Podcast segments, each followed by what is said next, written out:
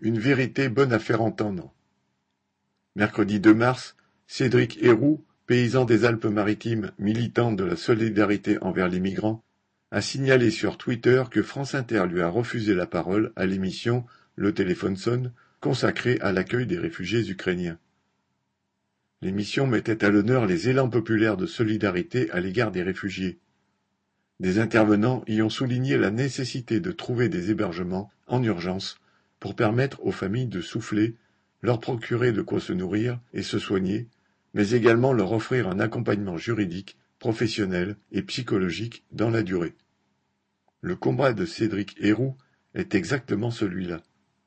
Depuis 2015, il a apporté son aide matérielle et humaine à des milliers de réfugiés africains, dont des femmes et des enfants fuyant la guerre ou la dictature.